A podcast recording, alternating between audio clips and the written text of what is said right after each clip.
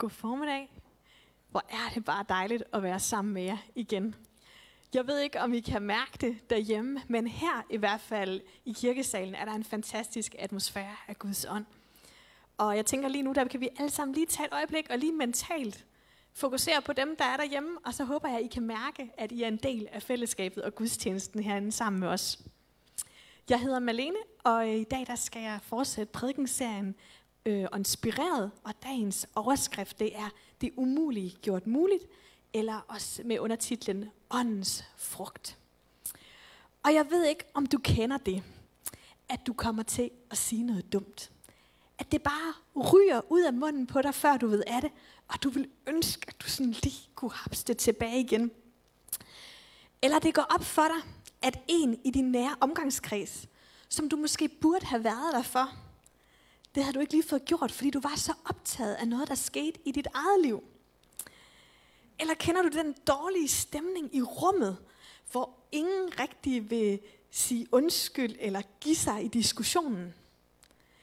Eller måske har du prøvet at være lidt for hurtig på tasterne og lidt for skarp i dine vendinger i et kommentarspor på Facebook. Der kunne være mange andre eksempler. Jeg tror, vi alle sammen kender følelsen af at stå i bagklodskabens ulidelige klare lys og tænke, Åh, hvorfor kom jeg nu til det?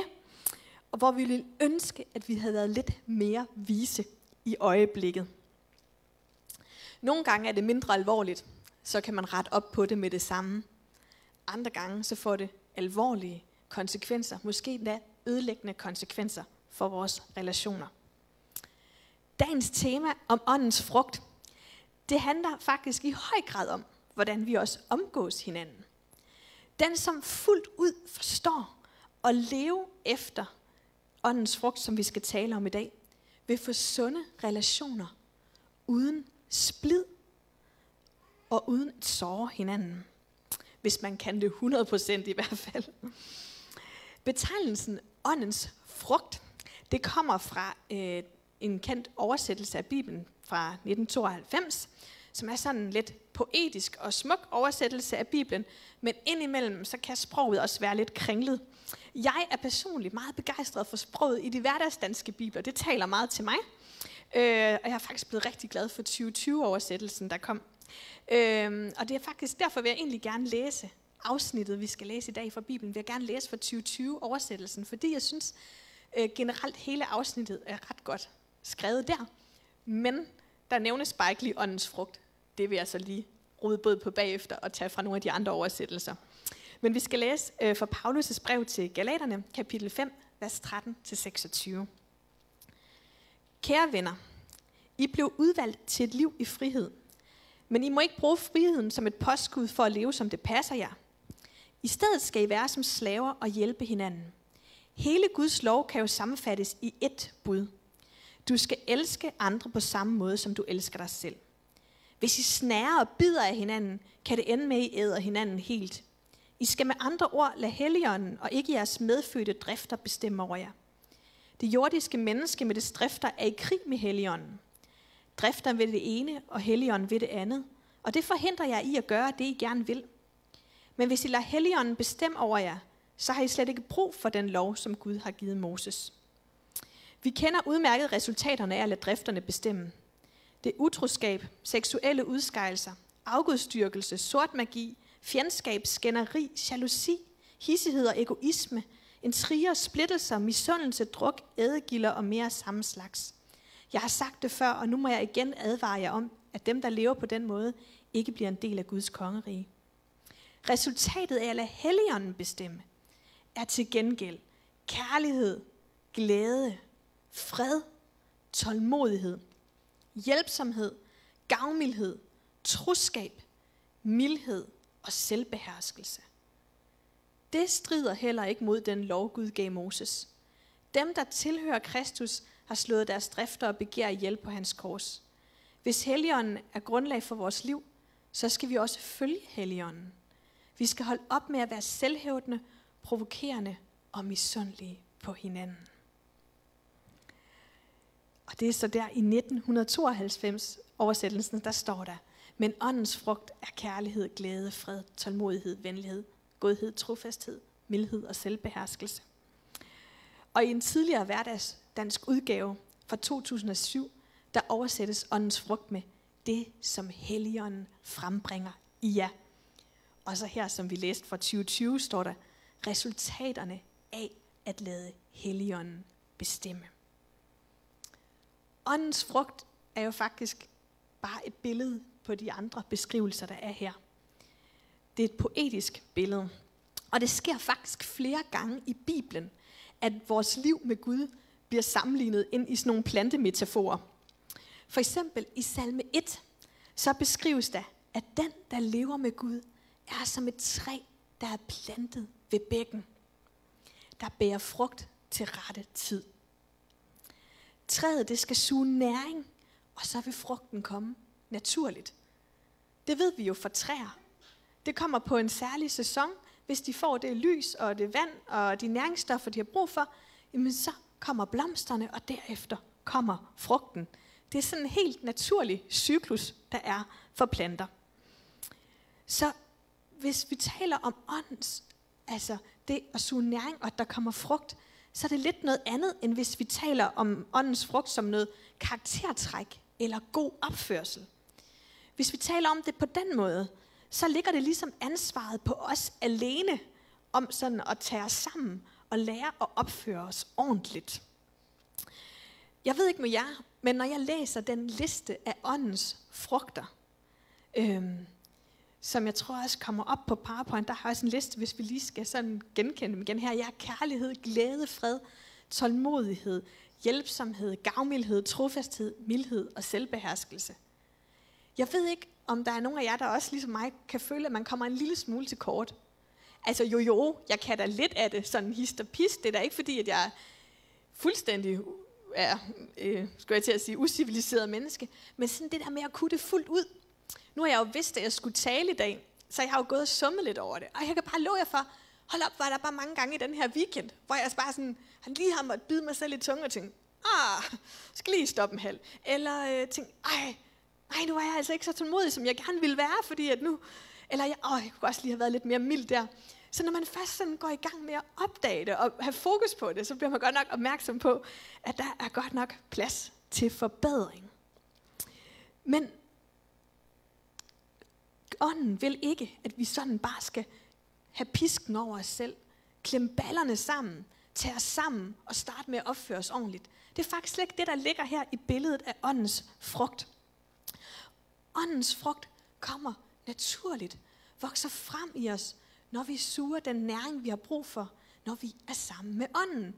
Ligesom træet, som har rødderne plantet ved bækken og suger op, så starter frugten med at komme. Det er faktisk det billede, som vi også får her. På en måde, så tager det et enormt pres for vores skuldre.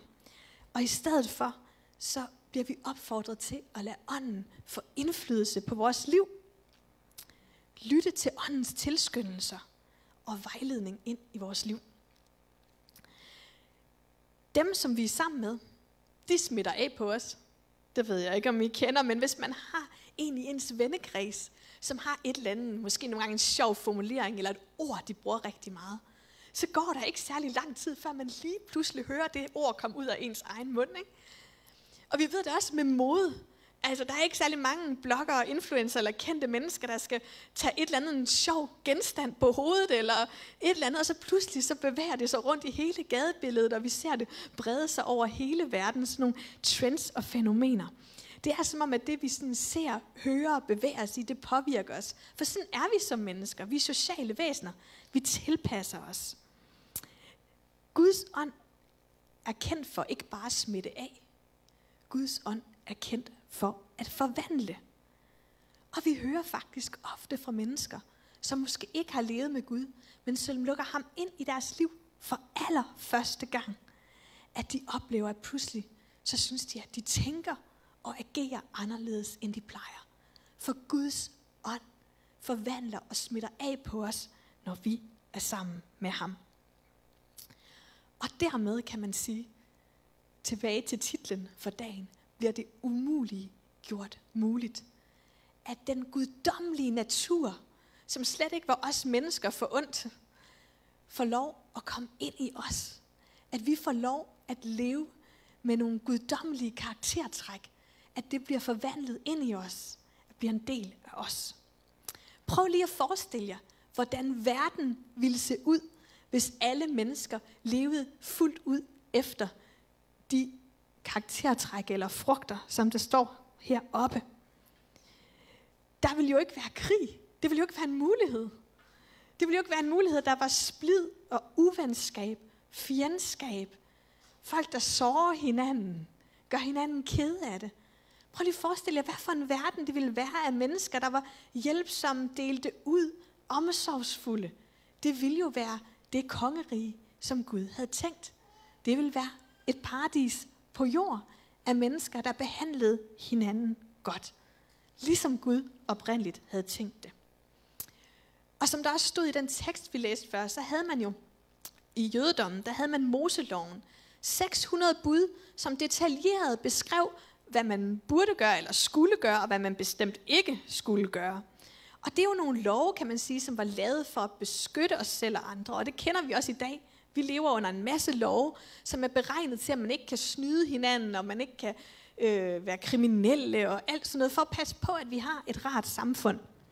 Men Paulus han skriver faktisk her i Galaterbrevet, at hvis man lod Helligånden bestemme og levede fuldt ud efter det, så behøvede man slet ikke at have en lov.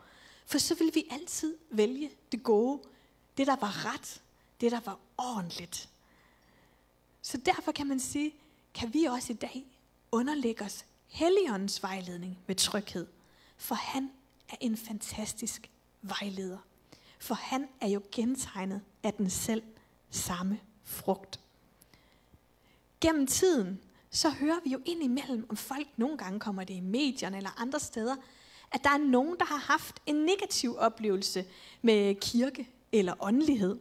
Vi hører indimellem, at der er nogen, der synes, at noget har været grænseoverskridende, dominerende eller fordømmende. Og aktuelt så har Frikirkenet, som, øh, som vi i kirken også øh, bakker op om, de har et, øh, et seminar her i, i september måned, tror jeg, der hedder Når kirken svigter, som netop handler om at hjælpe os til at blive rigtig gode til at opdage, når der sker noget usundt, noget der ikke er godt. Men når vi kigger her på åndens frugt, så bliver det tydeligt for os, at det er ikke sådan, Guds ånd er.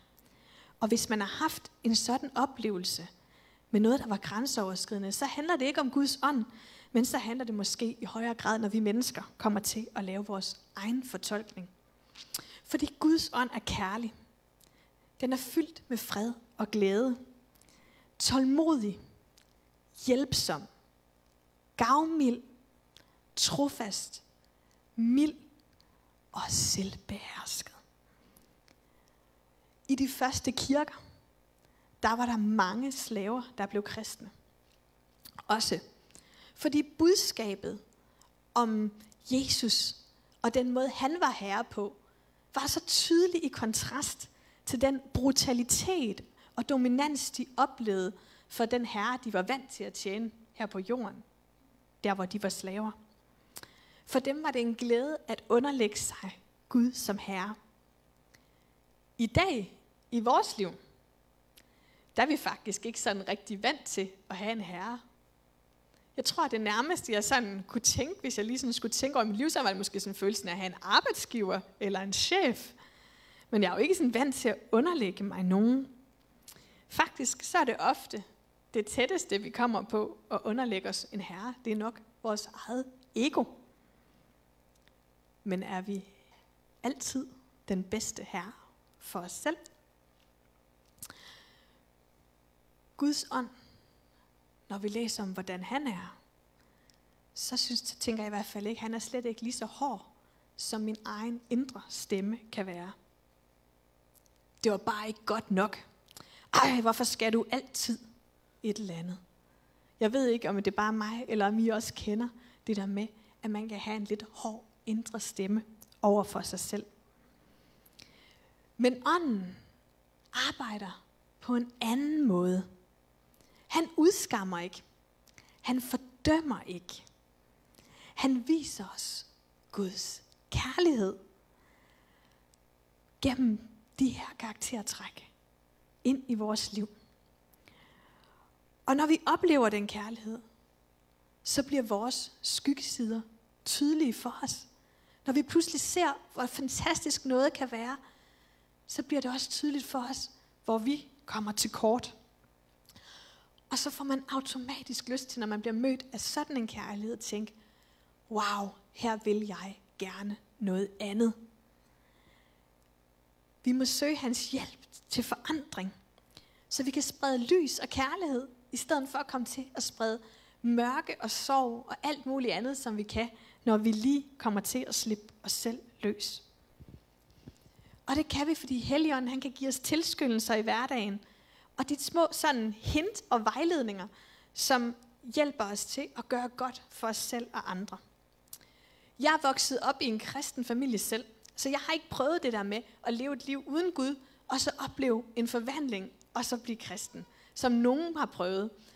Men, så jeg er mere sådan vokset ind i det. Men jeg oplever stadigvæk Helligåndens vejledning i mit liv, og hvordan der virkelig kontinuerligt er brug for, at han forandrer mit indre. Øhm, for eksempel så var der en aften, hvor at, øh, det er noget tid siden, hvor mig og min mand vi talte om noget, og jeg kunne faktisk mærke, at vi var lidt uenige. Og det var noget, der var vigtigt for mig. Og det var ikke bare vigtigt for mig, det var vigtigt for mig, at vi blev enige om det. Jeg ville gerne have, at vi skulle synes det samme. Det var noget, vi skulle beslutte sammen. Øh, og jeg kunne også godt mærke, at det var sent om aftenen, og det her det kunne godt ende med at blive en lidt dum diskussion. Det ved jeg ikke kende. Ja, det der med, der var ligesom et optræk til. Hmm, den her den ender ikke så godt. Jeg skal lige for en god ordens skyld sige, at mig og min mand som regel kommer godt ud af det med hinanden. Men, øh, men der er altså også nogle gange, hvor at, øh, vi kan godt mærke, at nu, nu er vi ligesom på vej og støde mod, hovederne mod hinanden. Og øh, så tænkte jeg, det her det bliver dumt. Så jeg, øh, jeg valgte bare sådan at stoppe den der, altså sag, sagde ikke mere, og så bad jeg simpelthen i mit indre til Gud og sagde, okay Gud, nu har jeg simpelthen lige brug for dig. Fordi det her, det er bare så vigtigt, at vi finder en god løsning på det. Det er bare så vigtigt, at vi har enighed omkring det her, og jeg tror simpelthen ikke, at vi lige kan løse det selv på en god måde. Og så gik vi i seng, og så sov vi på det. Og næste morgen, så var det bare som om, det var fuldstændig åbenlyst. Der var slet ikke noget at diskutere. Det var da helt klart, hvad løsningen var på det her problem. Øh, og jeg tror aldrig nogensinde, vi har sådan, havde en reel snak om det. Det gav bare fuldstændig sig selv, hvordan det her det skulle ordnes. Så jeg oplever virkelig, at Gud, han, ham kan man søge hans vejledning ind i alle de der situationer, hvor man kan mærke, at hov, her der kommer jeg virkelig til kort med mine egne øhm, evner. Vi kan bede om kraft til at klare situationer. Vi kan bede om vejledning hos Helligånden. Og det kan man for eksempel, når man gerne vil være mere mild i sine uenigheder og konflikter. Når man måske gerne vil være mere tålmodig i opdragelsen af sine børn. Når det kan være svært at se det positive i tilværelsen og sprede det lyse. Når bekymring og urolige tanker overtager sindet. Når der er nogen i vores omgangskreds, som har brug for vores hjælp, og som har brug for en hånd. Når der er nogen, der regner med en, og har brug for, at man stiller op. Eller når måden, vi taler til os selv, og måske også indimellem til andre, kan være lidt hård og fordømmende. Og du kan sikkert komme på mange flere ting fra dit eget liv,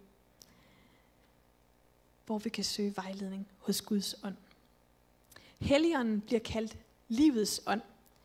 Og øh, det hensyder jo selvfølgelig også til den livsånde, der blev blæst ind i mennesket ved skabelsen.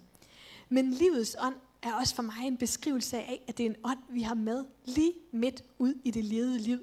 Lige der, hvor vi står på studiet, på arbejdspladsen, når vi henter børn i børnehaven, eller øhm, derhjemme over middagsbordet, eller sammen med vennerne, eller hvor man nu er, så er Guds ånd med os, med sine tilskyndelser og sin vejledning. Hvor har du brug for Helligåndens vejledning i dit liv i dag? Hvor mærker du, at du kunne have brug for, at nogle af de her karaktertræk blev en større del af dig? Hvor har du brug for kraft og forvandling For der kan du suge næring hos ham. Og bede ham om at fylde dig, invitere ham ind. Så frugten kan få lov at vokse frem. Helt naturligt, som en del af hans tilstedeværelse. Som en del af hans forvandling i dit liv. Hvor har du brug for åndens vejledning i dag? Lad os bede sammen. Kære far i himlen, tak fordi, at vi har fået Helligånden som en kæmpe gave til vejledning til os. Og tak fordi, at du er fantastisk, du er tålmodig, du er mild, du er kærlig, fredfyldt, hjælpsom, gavmild og selvbehersket. Og alt de karaktertræk, der møder du os med. Og du vil også forvandle vores indre, så vi kan få lov at møde vores verden med de selv samme træk. Så vi kan få lov at sprede lys og glæde og kærlighed ind i den verden, vi lever i. Og vi kan opleve at få sunde relationer, uden splid og konflikt, men hvor vi bakker hinanden op, far. Og jeg beder sådan om, at vi må få lov at mærke din ånd i dag. At vi må få lov at tage imod dig i vores indre, og mærke, at du skaber forvandling i os. Amen.